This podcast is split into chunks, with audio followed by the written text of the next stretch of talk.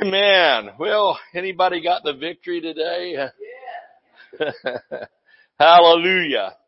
Let's just lift our hands and thank God for the word today. Thank God for the Holy Spirit, the touch of God.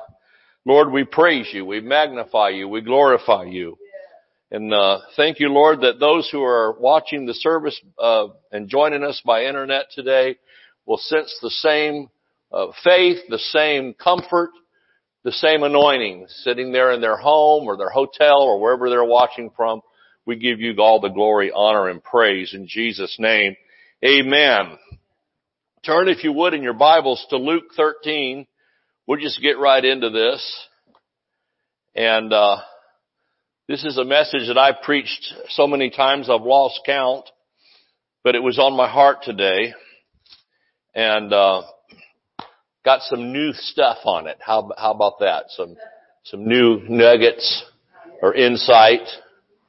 Amen. And, uh, that I think will help you to take what you need from the Lord. Um, I, I don't know about you. I, I always need something from the Lord. I'm telling you. I stopped depending on David years ago because I disappointed myself on a daily basis.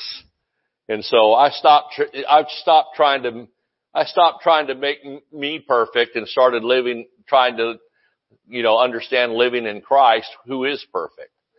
And, you know, Christ wasn't given to us as an example to try to match and beat.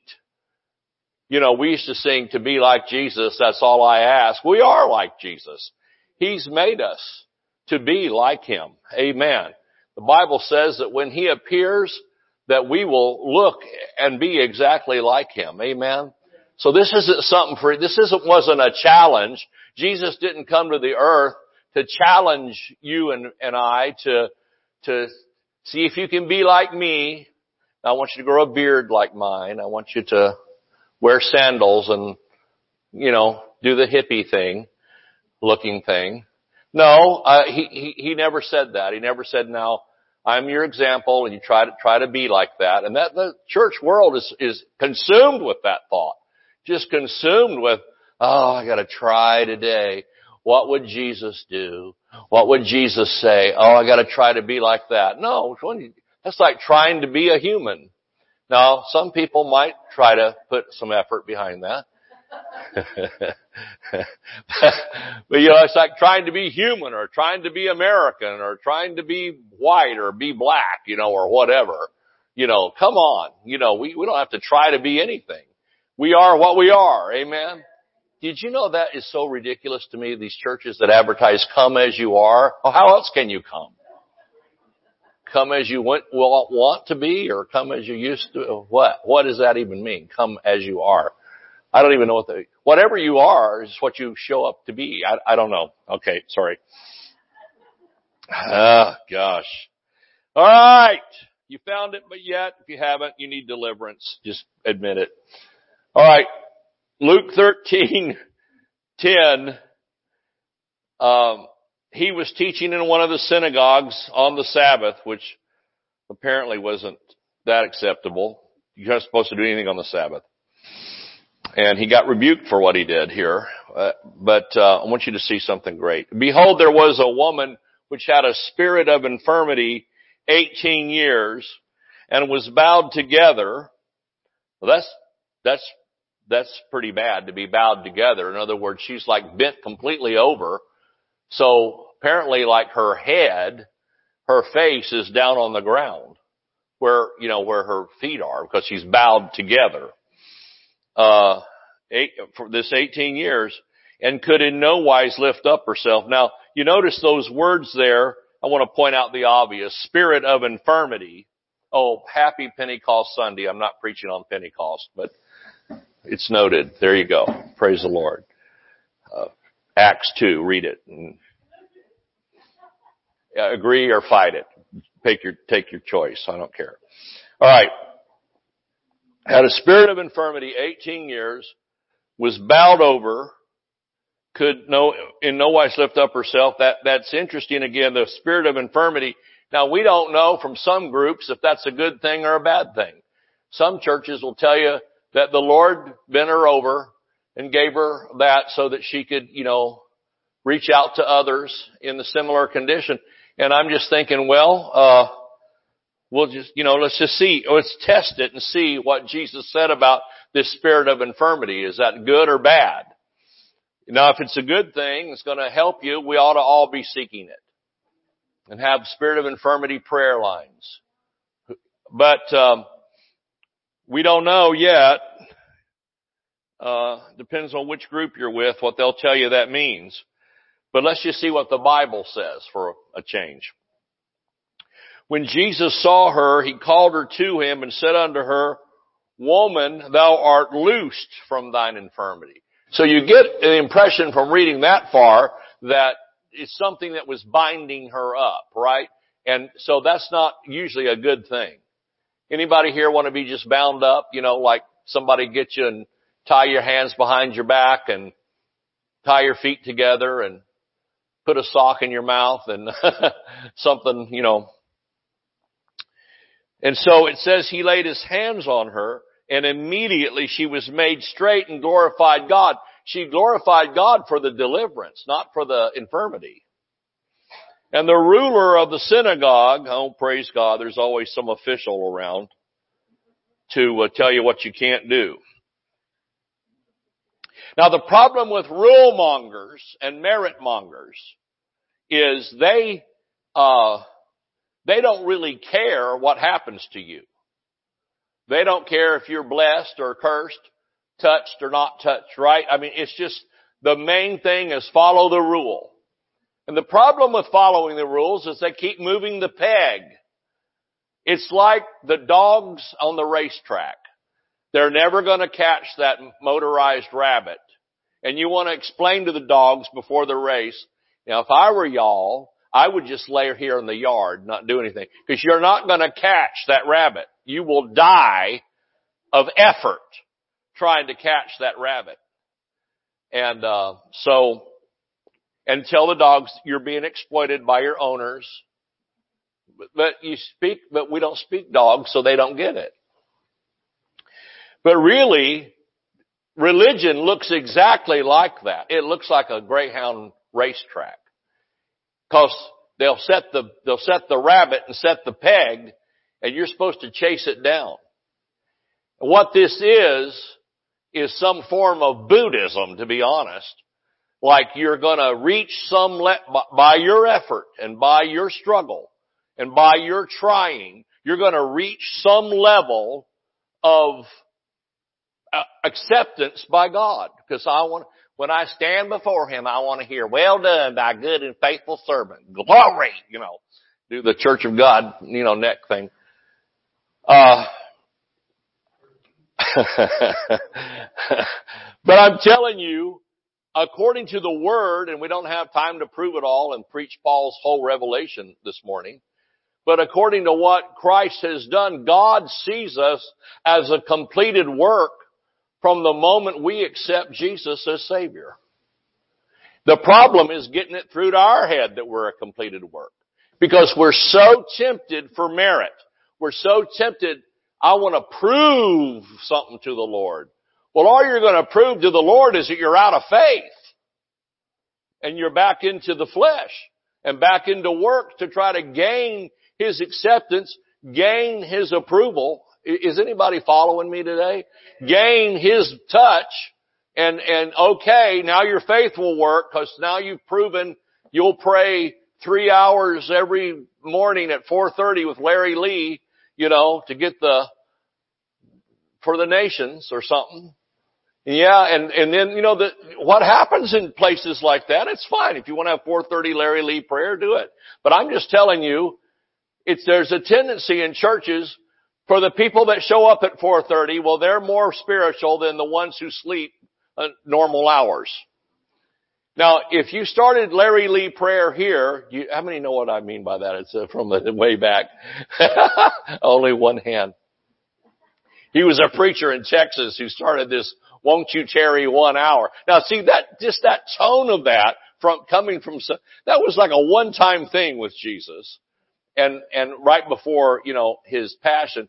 But, you know, if you're not careful, we will take something like that and twist it. And again, put guilt and condemnation on everybody that doesn't want to participate.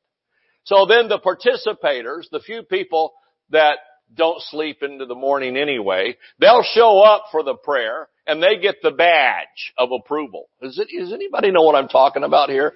You know, well now these people are really the Christians and everybody else, you know, don't you feel bad about it? Well, if you don't, let's, let's work on you for an hour.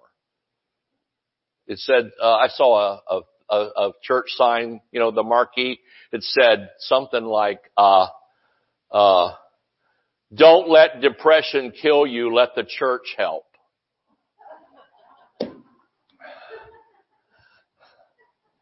and I think we've all had some experience with some branch of the church, universal, that, that they'll help you feel bad. They'll help you be condemned. They'll help you feel, you know, whatever.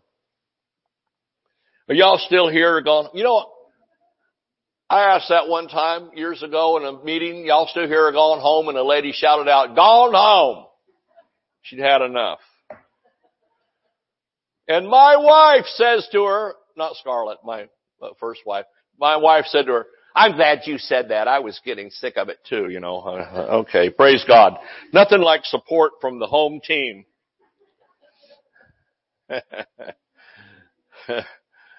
The, I'm talking about the ruler of the synagogue is mad because the rules have been broken.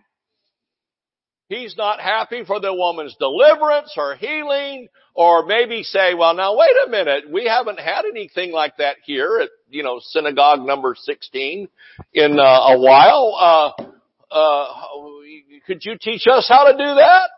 You know, or, or show us why? What are we missing? No, you've broken the rule. You're the devil. They literally said that about Jesus. They said he was the devil. He had devils. He was insane. I'm telling you, start, you start doing something in faith and in love and in grace and getting people help and folks are, you know, whatever. And if you've got a religious person amongst you, they are the ones that's going to be mad about it. They're not happy. They're not happy that revival has come.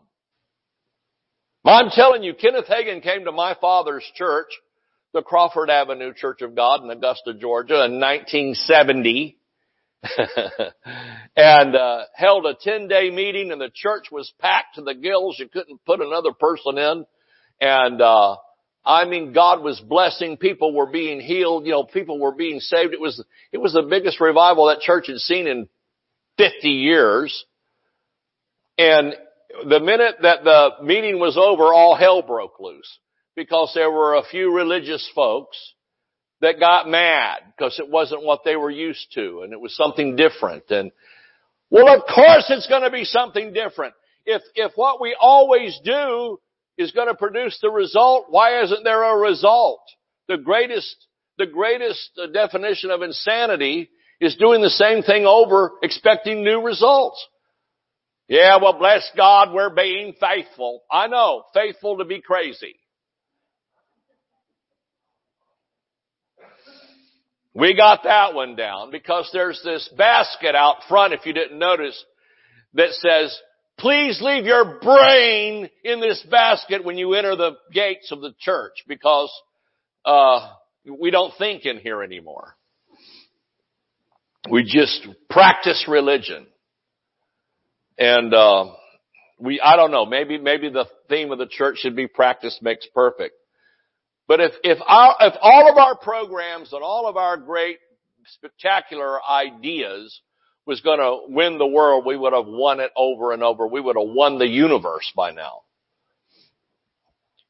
Are y'all getting anything out of this?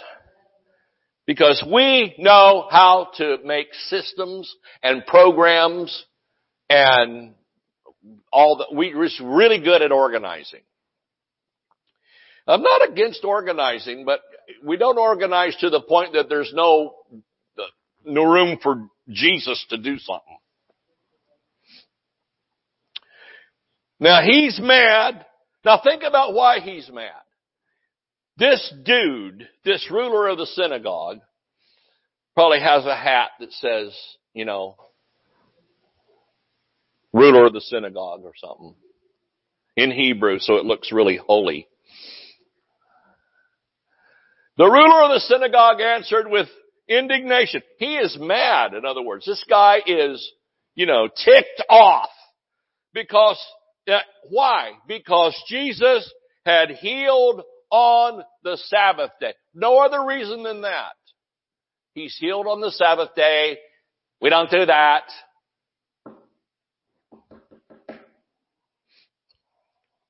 And said unto the people, and this guy would have taken her healing away from her if he could have done it. He said, and then here's his wisdom. Thank God he went to seminary. There are six days in which men ought to work.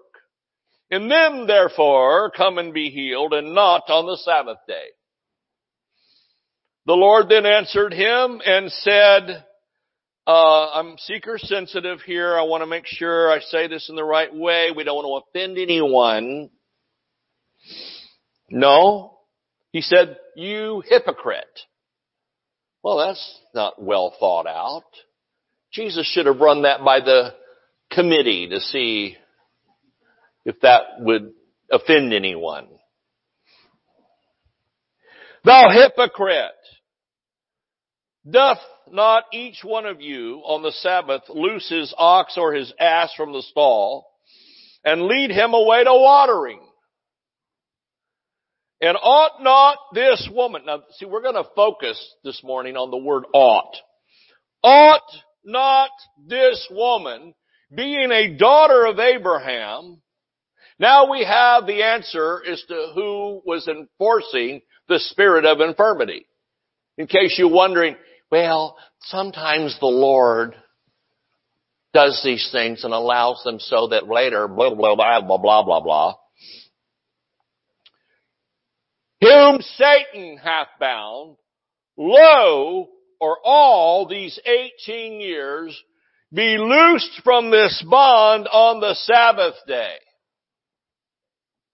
Now we know the culprit. It's the devil. Amen? In case you think sickness is from the Lord to help you have a deeper walk, a closer whatever, know that it is from the devil. The Bible says that Jesus went about all the time healing and setting free those who are oppressed of the devil. So sickness and disease is oppression of the devil.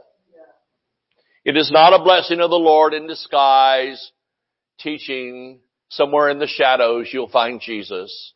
He's the one with the cloak and the dagger. No.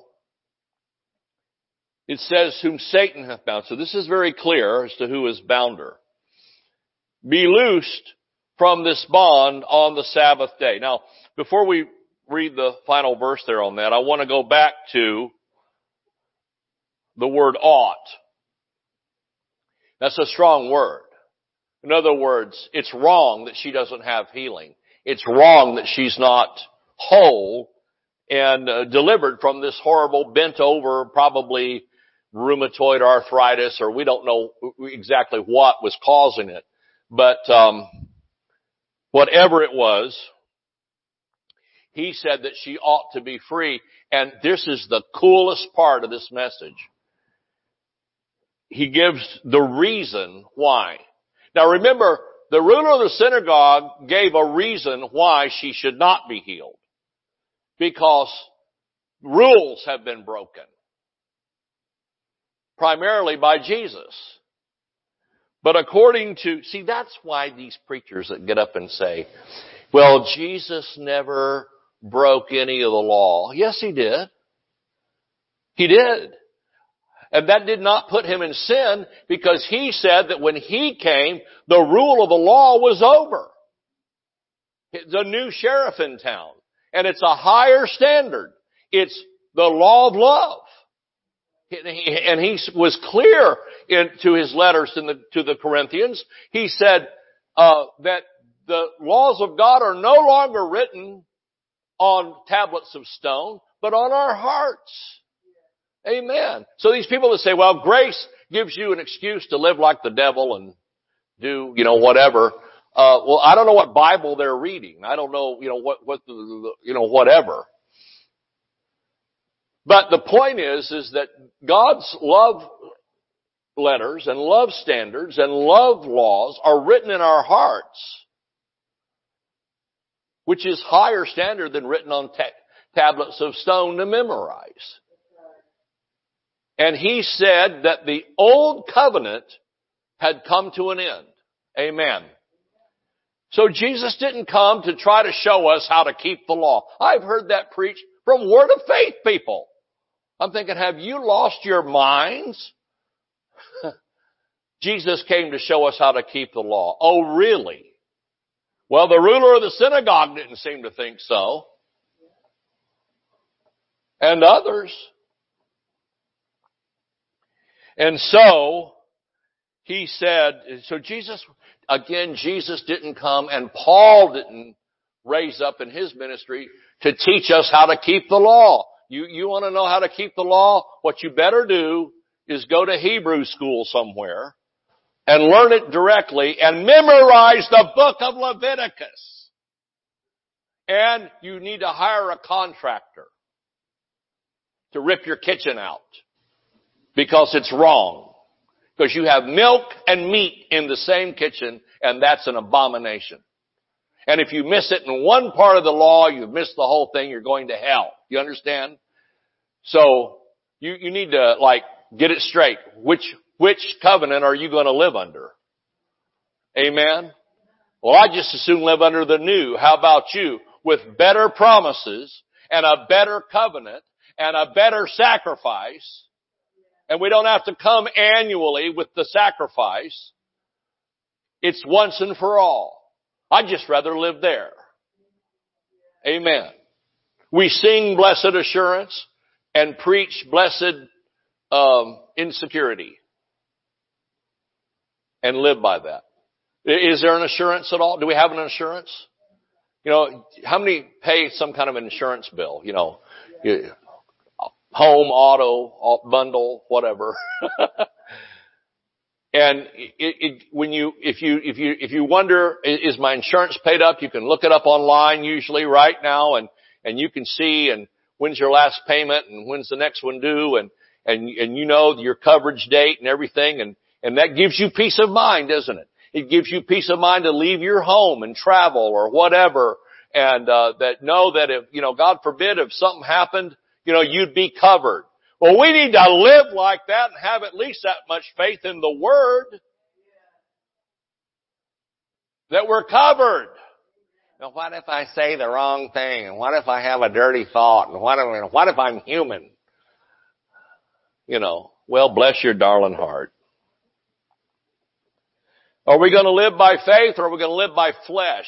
Are we going to be like practicing uh, essentially, and I'm not against any group, don't get this wrong, but I'll just tell you this. The Lutherans did a study, some of you have heard this, the Lutherans did a study a few years ago of, you know, there's all kinds of Lutheran groups, different, different synods. There's Missouri, there's Wisconsin, there's, you know, some are more liberal, more, more conservative in their practices. But they, the Lutherans did a, I mean, I heard this from a leader. Said the Lutheran church maybe 10 years ago wanted to see what their people believed and, and uh, about heaven and hell and those things. So they did a survey in all Lutheran churches in America. And they came up with the end result was that 80% of the Lutheran church are practicing Roman Catholics in their belief. Because they were asked, are you, when you die, will you go to heaven? The answer was yes or no. And if it was yes, why? And only 20% answered because of the blood of Jesus. The 80% of them answered, well, I sing in the choir. I'm faithful to give. I help old ladies across the street. All this works assured their salvation. Listen, there's atheists that are that nice. I'm telling you, you, there's agnostics that are that nice. How, am I, am I, have I just gotten off the bus and I'm in the wrong country? I'm in one of the stands. Anyway, we don't see this woman getting healed based on anything at all that she's done. This is a picture of grace. This is supposed to be an example of, to us, not of what to do, how to do it, but, but what to be and understand what we are to God. Ah, this is under the worst covenant. We got a better one and a so if we got a better one, we've got one that's worse, right? If you that was worse than this one. I'm choosing this one is better. Amen. So this woman is under Jesus is saying under the old covenant, under being a daughter of Abraham, not because she's kept the law, not because she's following Sabbath rules, but because she's who she is, not what she's done. Oh God, help us to get this message to the church. When will the church stop being so mean to everybody? I love the church. Praise God. I love church furniture, pews, everything. That's why, you know, I, I have my hipper pastor friends come in here and they go, now you need to paint the wall black and cover the cross and get the, rid of the pews and change the lighting.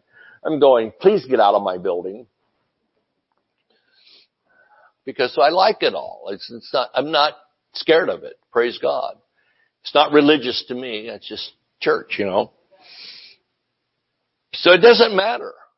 It doesn't matter. Listen, you can rip out the, you can make your church look like a rock club if you want to. But if you're still preaching merit and works, all you're doing is putting a strobe and a black light and a smoke machine on bad doctrine. You still got everybody working. You follow me? Uh, you know, do your thing. I don't care. I'm not, I don't, praise God. I saw a church somewhere in Hawaii or whatever. It was surfboard church and they all, uh, they made a pulpit out of a surfboard and had church on the beach with surfers. Great! Wonderful! Praise God. We're just not going to exchange our pulpit that matches the pews for a surfboard. We're just not. Alright? If you're expecting that, you're going to turn purple holding your breath.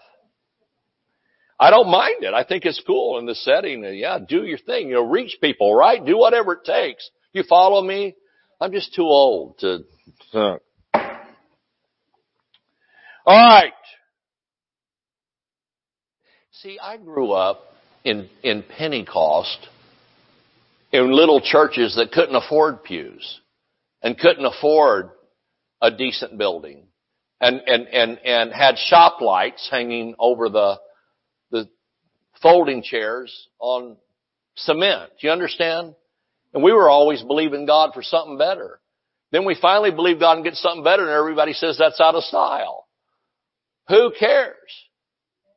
Look at Joel Osteen. He wears a tie and a suit, you know, and everybody would tell him, lose the tie. Well, why? He's got more people than they'll ever dream of. Maybe the tithes helping him. I don't know. Haven't you heard of tithes and offerings?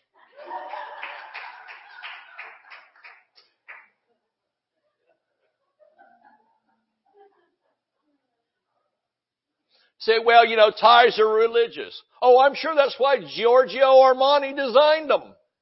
Because he's trying to be religious. Are people out of their minds?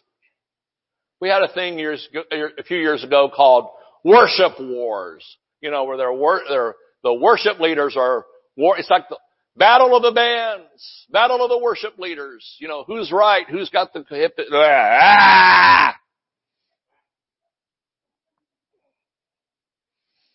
So COVID hits and nobody has anything. I mean, it's pathetic. If one thing COVID did is it, it, it exposed bad stuff because it's like, now what are you going to tell them? Well, we don't want too much faith preaching in here. That's just too weird and we don't want any blood mentioned because that's gory and we don't want, you know. Well, let's just sing Peter, Paul, and Mary songs and wear flower wreaths around our head and wear hippie beads and dance around and have a spiritual experience and uh, pass out crystals. Wait, I had that crystal last week. It didn't do anything for me. Can I exchange? I was in a I was in a rock shop in Northern California one time years ago. And this, this woman running it. Now, to, you know, people go, oh, don't even go in there. I'm saying, it's rocks, people. Yeah, but they think it's spiritual. I don't care what they think, it's rocks. You know, some charismatics are like scared of their shadow. Ooh, there's a spirit of darkness following me. It's your shadow, dingbat.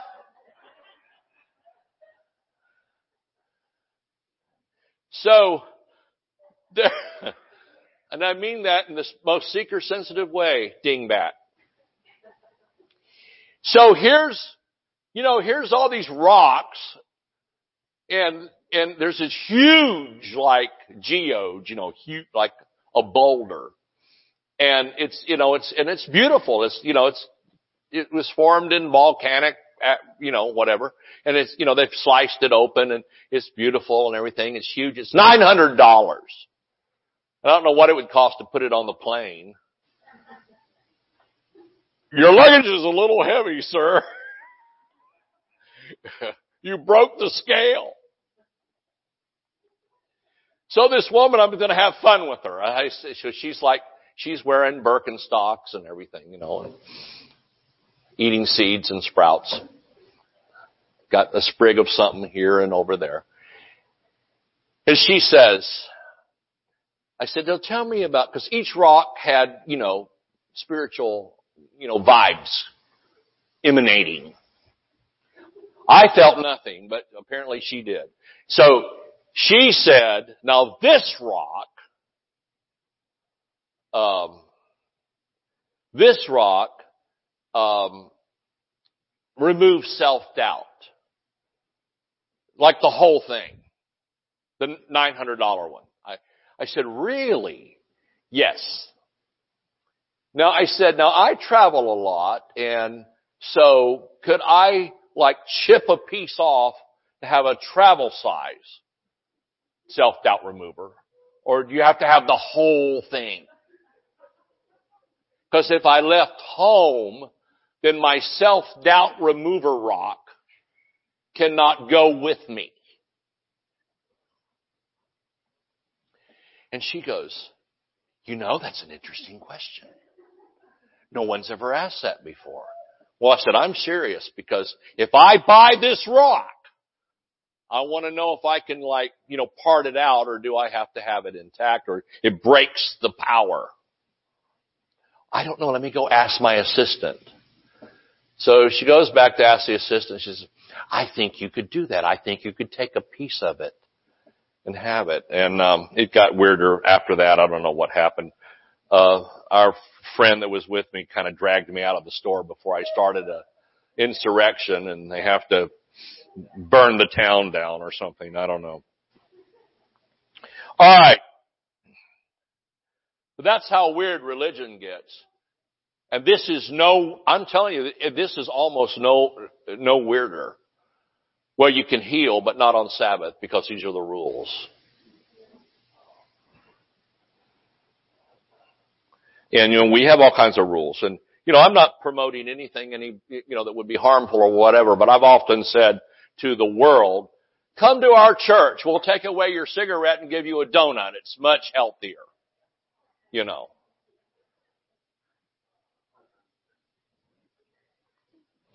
Because we've got our stuff, man. We've got our, our regulations. And they become more important to us than people's lives.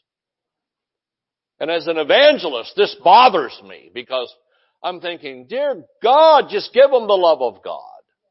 And leave them alone. Let the Holy Spirit do His work. We're not the Holy Ghost and we're not the Holy Ghost, you know, Gestapo to go around and control everybody. We're just supposed to love people. Tell them the truth. If they come and ask you, now is this a sin or is that a sin? You say, well, let's just see what the Word says about that area. I'm not going to answer your question. I'm not going to say yes or no. I'm going to tell you, well, here's what the Word says. Now it's up to you if you want to live by it. Well, will I go to hell for that? No. You go to hell for rejection of grace, not for breaking some rule. It's ridiculous. I grew up where T.L. Osborn said one time, because he grew up in the same Pentecostal cults that I did, he said, um, breathing might have been a sin if you enjoyed it. It's the truth. I looked up in the 1922 minutes of the Church of God. I've some, I, I had a copy of it some way. They had floor questions, you know, at the General Assembly where they vote on everything. Vote on one year this is a sin, the next year it's not. Praise God. And uh, they were they brought to the floor questions.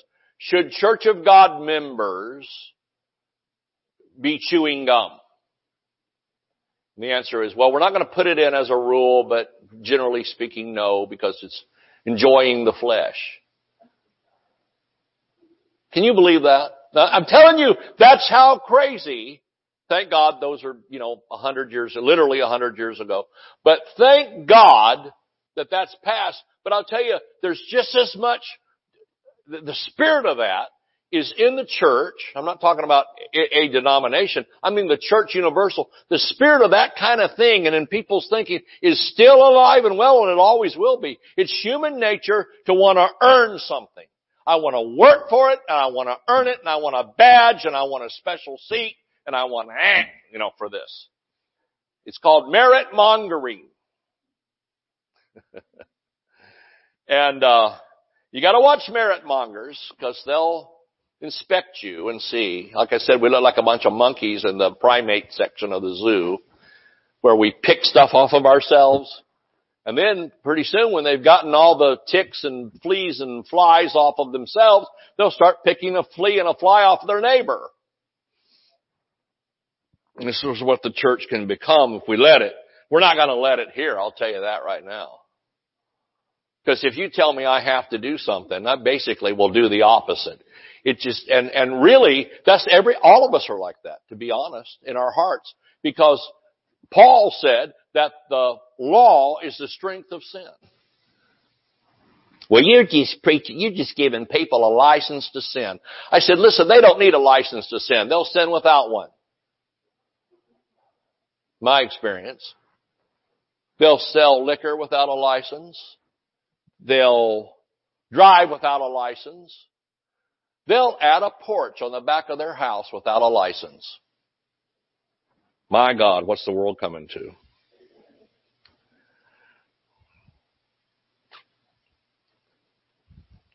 I'm telling you what, the more that I understand about grace and righteousness and the finished work of Christ, the more I have a desire to, to please the Lord in my own life. I don't have to get up every day and go over the Ten Commandments to make sure that I don't kill, rape, and pillage. Do you? Do you have to get up and read them? And now let's go over these before we leave the house so we don't kill somebody. No, why? Because God's laws are written in your heart. It's, it's a part of you.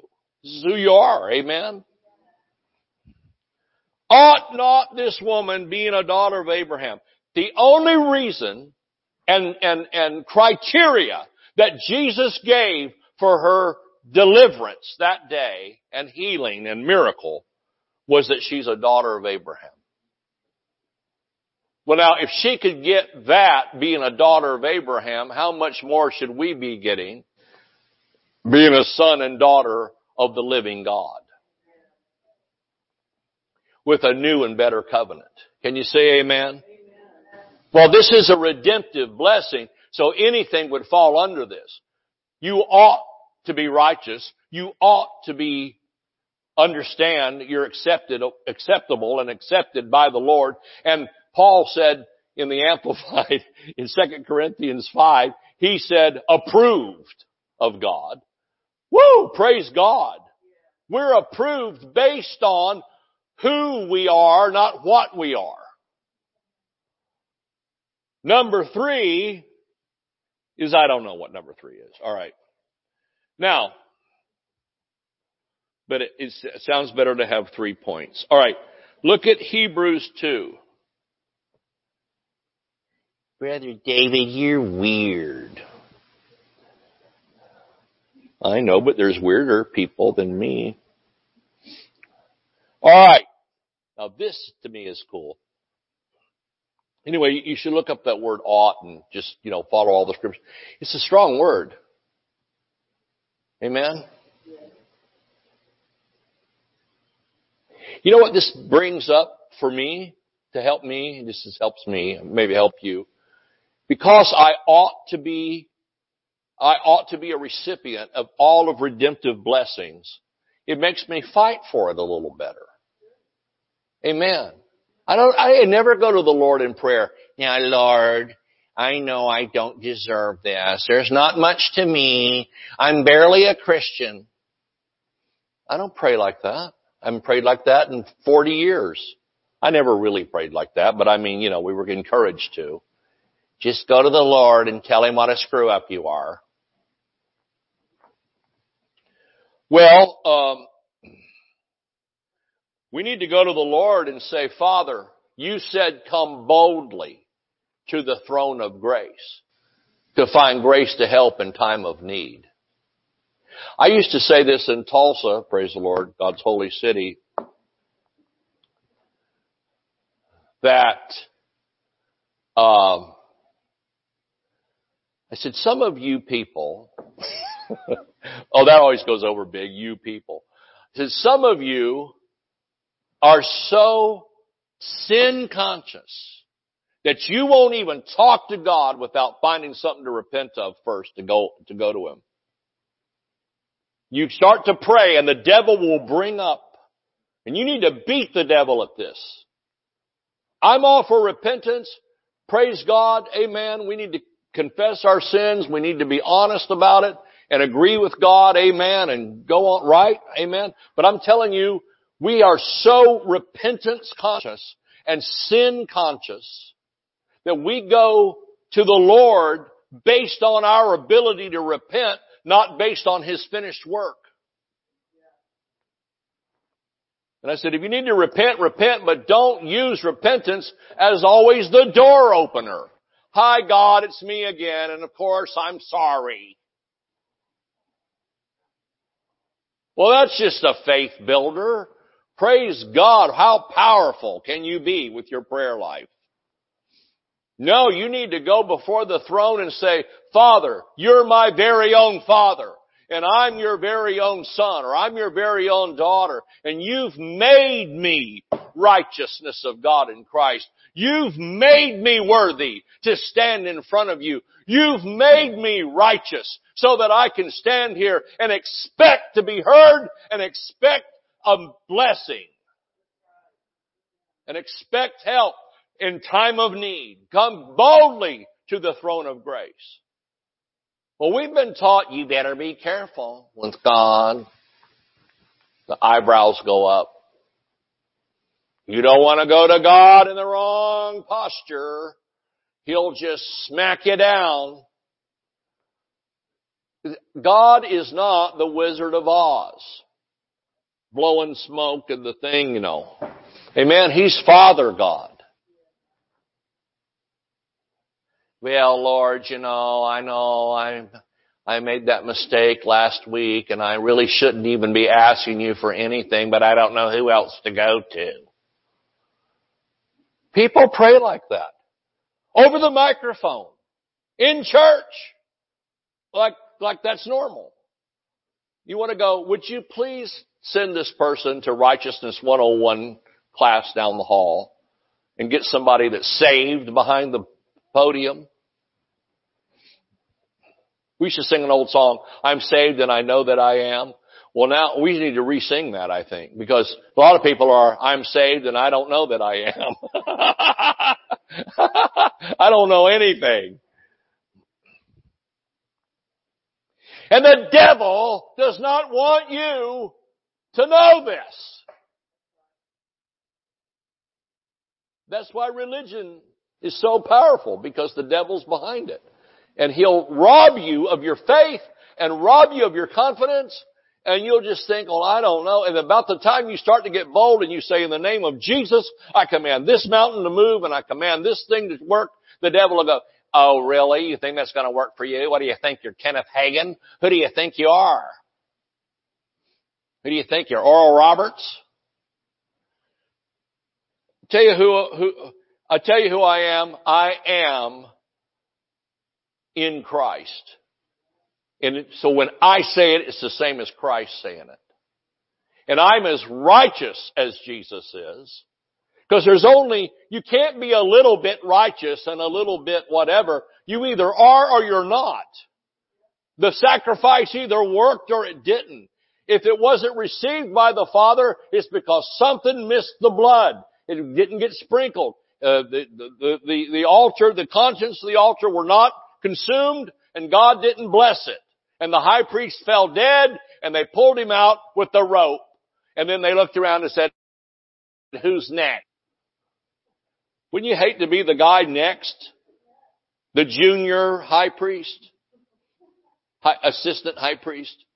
And the, so the, the high priest is dead because he did the sacrifice wrong. And now, oh, sorry, you gotta go in. Uh, I've decided to resign from the priesthood.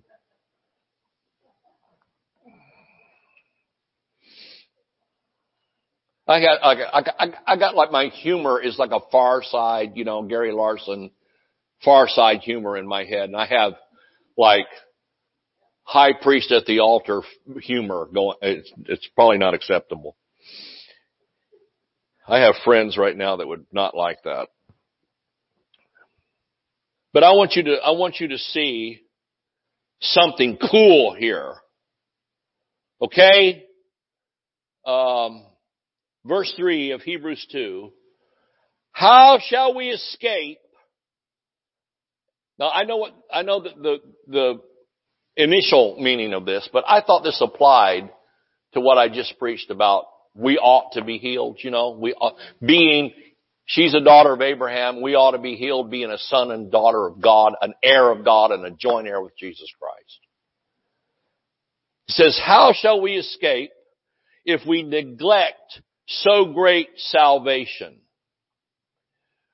Which at the first began to be spoken by the Lord and was confirmed unto us by them that heard him, God also bearing them witness to this great salvation, both with signs and wonders and with divers miracles and gifts of the Holy Ghost according to his own will. There's a question mark there. He's still asking the same question. How shall we escape if we ignore all this?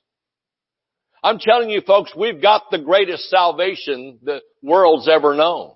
We've got the greatest deliverance the world has ever seen. We've got the greatest health and healing and wholeness package and prosperity package that the world has ever seen. And how shall we escape? Escape what? All the garbage in the world that's trying to kill us and destroy us. How many know there's stuff out there? Are you like blind or just stupid? Which is it? You know, not talking to you particularly, but saying, you know, us, are we? I'll include myself. Are we blind or just stupid? Which is it? Because you can see it's dangerous. You understand? Some people did die of COVID. They did. I, I, we have friends, we have people that died of COVID. We, you, you, understand, you understand what I'm saying? It was like a real threat.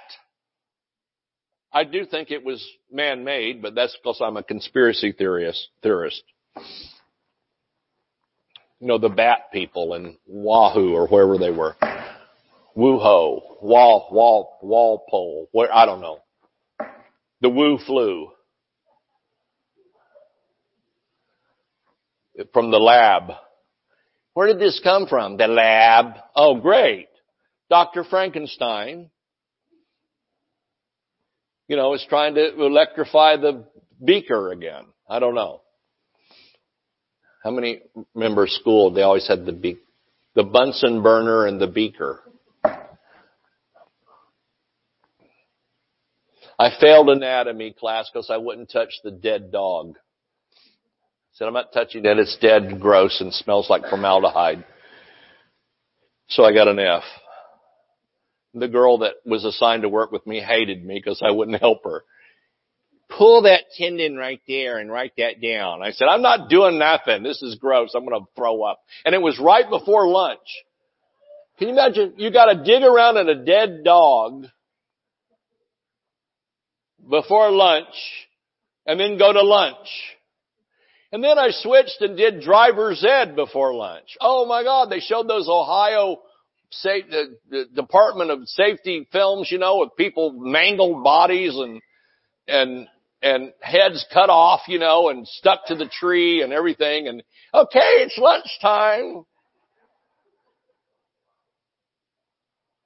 What are we having? Spaghetti with meat sauce. Oh, great. I just saw that on the driver's ed film. Can't wait.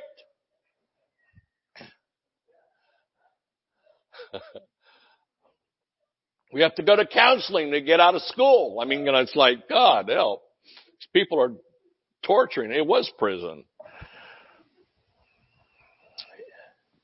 Amen. How shall we escape? And I, so I, I know what this literally means, but if you broaden the meaning just a little in your imagination, I, I saw that today and I thought this is so great.